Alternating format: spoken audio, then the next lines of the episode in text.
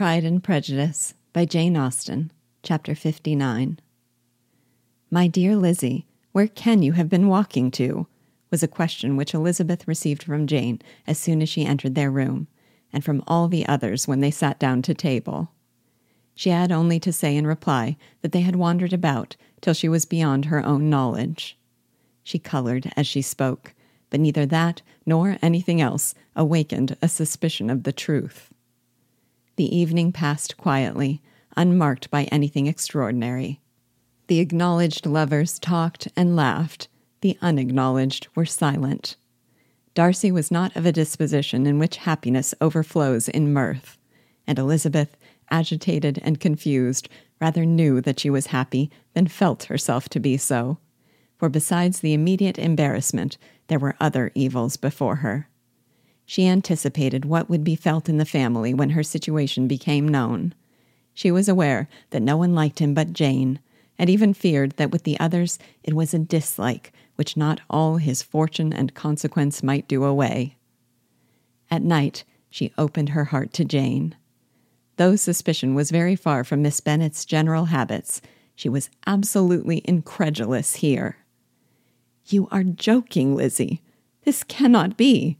Engaged to Mr. Darcy. No, no, you shall not deceive me. I know it to be impossible. This is a wretched beginning indeed. My sole dependence was on you, and I am sure nobody else will believe me if you do not. Yet, indeed, I am in earnest. I speak nothing but the truth. He still loves me, and we are engaged. Jane looked at her doubtingly. Oh, Lizzie, it cannot be. I know how much you dislike him. You know nothing of the matter. That is all to be forgot.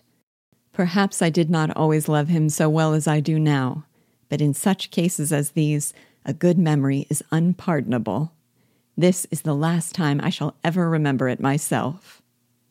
Miss Bennet still looked all amazement. Elizabeth again, and more seriously, assured her of its truth. Good heaven! Can it be really so? Yet now I must believe you, cried Jane. My dear, dear Lizzie, I would, I do congratulate you, but are you certain? Forgive the question. Are you quite certain that you can be happy with him? There can be no doubt of that. It is settled between us already that we are to be the happiest couple in the world. But are you pleased, Jane? Shall you like to have such a brother? Very, very much. Nothing could give either Bingley or myself more delight. But we considered it we talked of it as impossible. And do you really love him quite well enough? Oh, Lizzie, do anything rather than marry without affection. Are you quite sure that you feel what you ought to do? Oh, yes. You will only think I feel more than I ought to do when I tell you all. What do you mean? Why, I must confess that I love him better than I do Bingley. I am afraid you will be angry. My dearest sister, now be serious. I want to talk very seriously. Let me know everything that I am to know without delay. Will you tell me how long you have loved him? It has been coming on so gradually that I hardly know when it began. But I believe I must date it from my first seeing his beautiful grounds at Pemberley. Another entreaty that she would be serious, however, produced the desired effect and she soon satisfied Jane by her solemn assurances of attachment. When convinced on that article, Miss Bennet had nothing further to wish. Now I am quite happy, said she, for you will be as happy as myself. I always had a value for him. Were it for nothing but his love of you, I must always have esteemed him. But now, as Bingley's friend and your husband, there can be only Bingley and yourself more dear to me. But, Lizzie, you have been very sly, very reserved with me.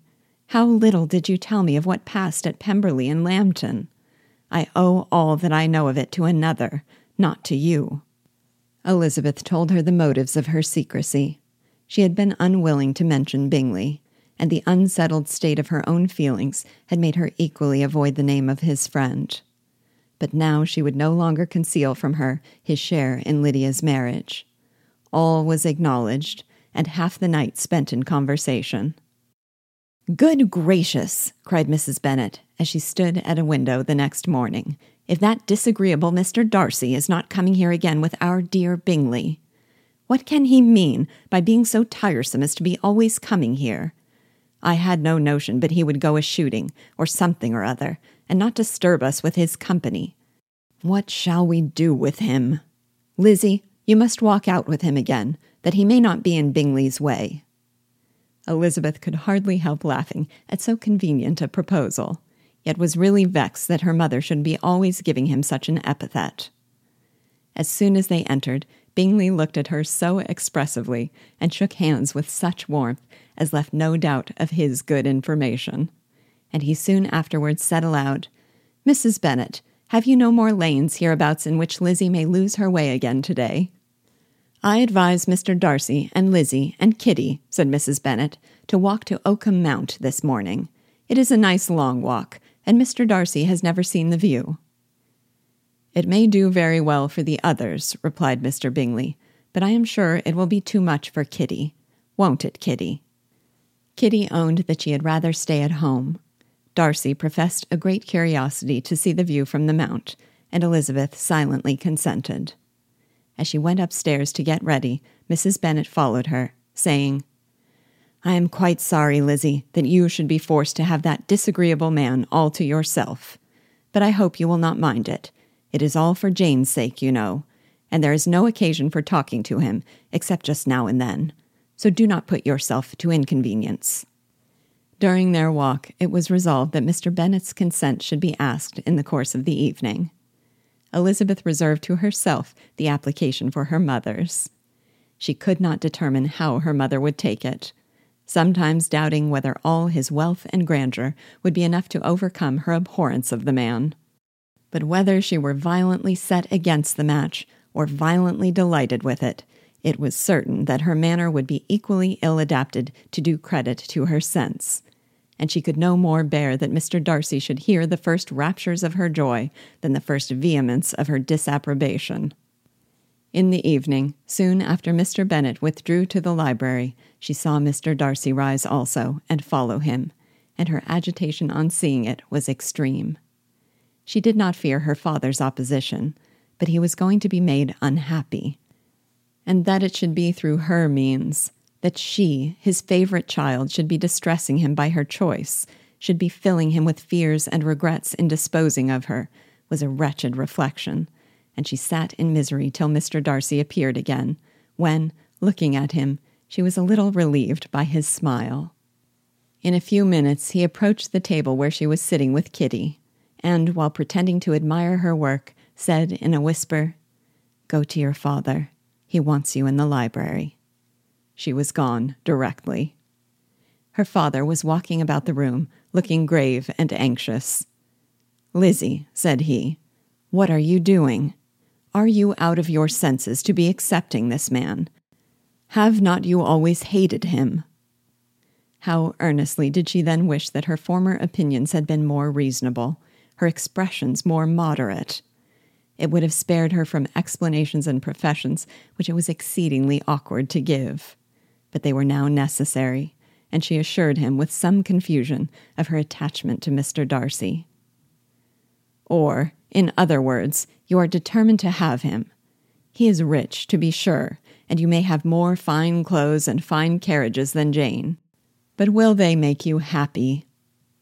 Have you any other objection, said Elizabeth, than your belief of my indifference? None at all.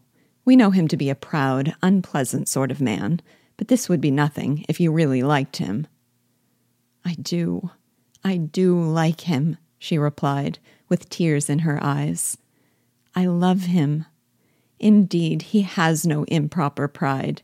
He is perfectly amiable. You do not know what he really is. Then pray do not pain me by speaking of him in such terms. Lizzie, said her father, I have given him my consent. He is the kind of man, indeed, to whom I should never dare refuse anything which he condescended to ask. I now give it to you, if you are resolved on having him. But let me advise you to think better of it.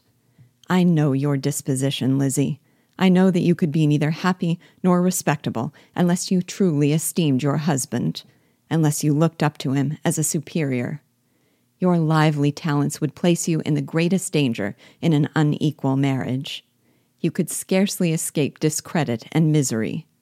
My child, let me not have the grief of seeing you unable to respect your partner in life. You know not what you are about. Elizabeth, still more affected, was earnest and solemn in her reply, and at length, by repeated assurances that Mr. Darcy was really the object of her choice, by explaining the gradual change which her estimation of him had undergone, relating her absolute certainty that his affection was not the work of a day, but had stood the test of many months' suspense, and enumerating with energy all his good qualities, did she conquer her father's incredulity and reconcile him to the match.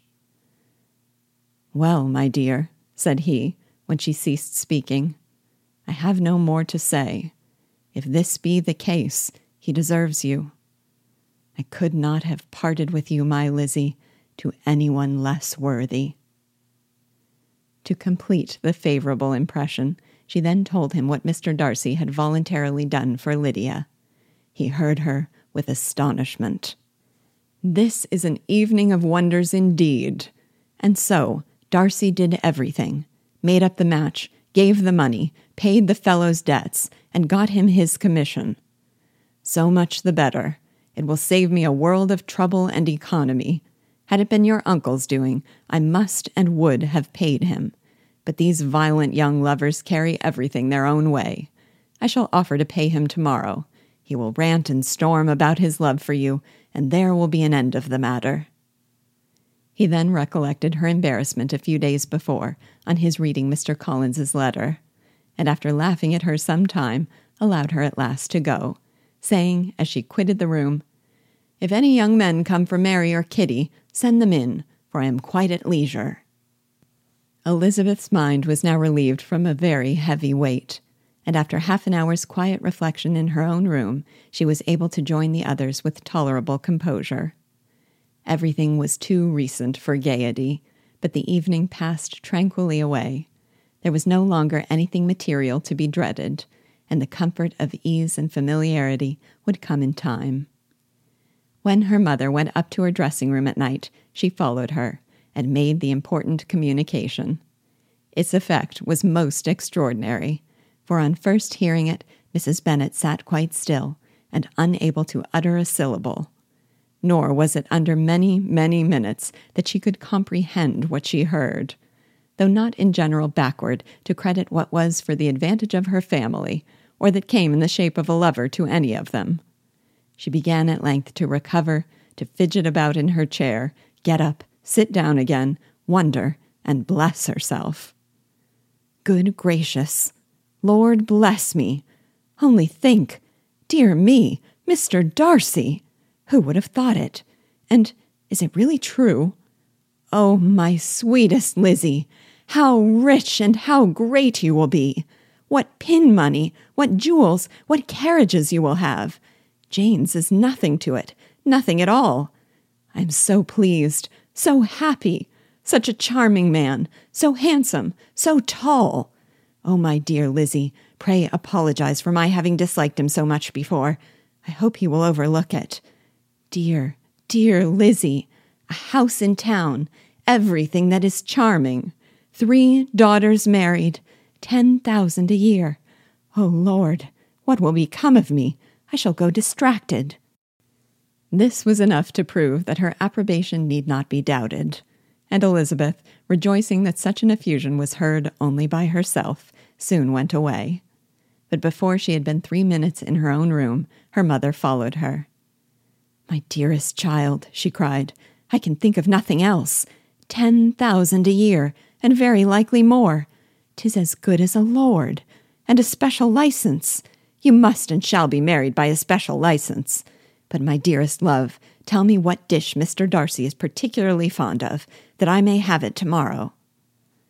This was a sad omen of what her mother's behavior to the gentleman himself might be, and Elizabeth found that, though in the certain possession of his warmest affection, and secure of her relations' consent, there was still something to be wished for. But the morrow passed off much better than she expected, for Mrs. Bennet luckily stood in such awe of her intended son in law that she ventured not to speak to him, unless it was in her power to offer him any attention or mark her deference for his opinion. Elizabeth had the satisfaction of seeing her father take pains to get acquainted with him, and Mr. Bennet soon assured her that he was rising every hour in his esteem. I admire all my three sons in law highly, said he. Wickham, perhaps, is my favorite, but I think I shall like your husband quite as well as Jane's.